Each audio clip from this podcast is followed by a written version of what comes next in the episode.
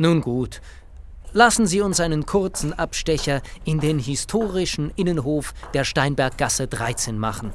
Durchschreiten Sie mit uns den kleinen Durchgang, der zu dem noch schön erhaltenen historischen Innenhof führt.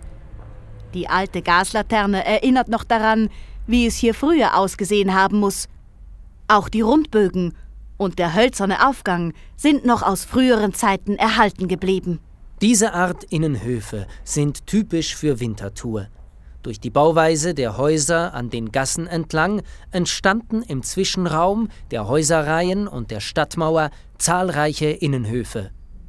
Die an der Stadtmauer gelegenen Werkstätten galten als Hinterhäuser.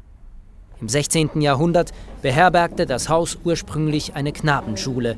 Hier lernten 80 Jungen lesen, schreiben, rechnen und singen. Im ersten Drittel des 17. Jahrhunderts zog das Musikkollegium Winterthur in den ersten Stock des Hauses.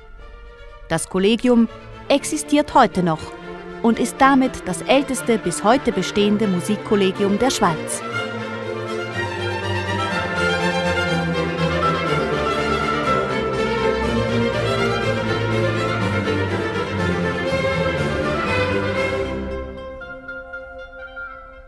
Hm. Man erzählt sich übrigens, dass wer zu spät zur verabredeten Zeit erschien oder wer während des Probens fluchte, musste einen kleinen Obolus in die Gemeinschaftskasse zahlen.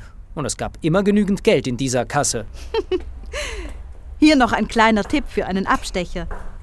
Wenn Sie den Torbogen unterhalb der Holztreppe durchschreiten, gelangen Sie in die Technikumstraße. Wenn Sie dort nach rechts gehen, kommen Sie zur Hausnummer 36.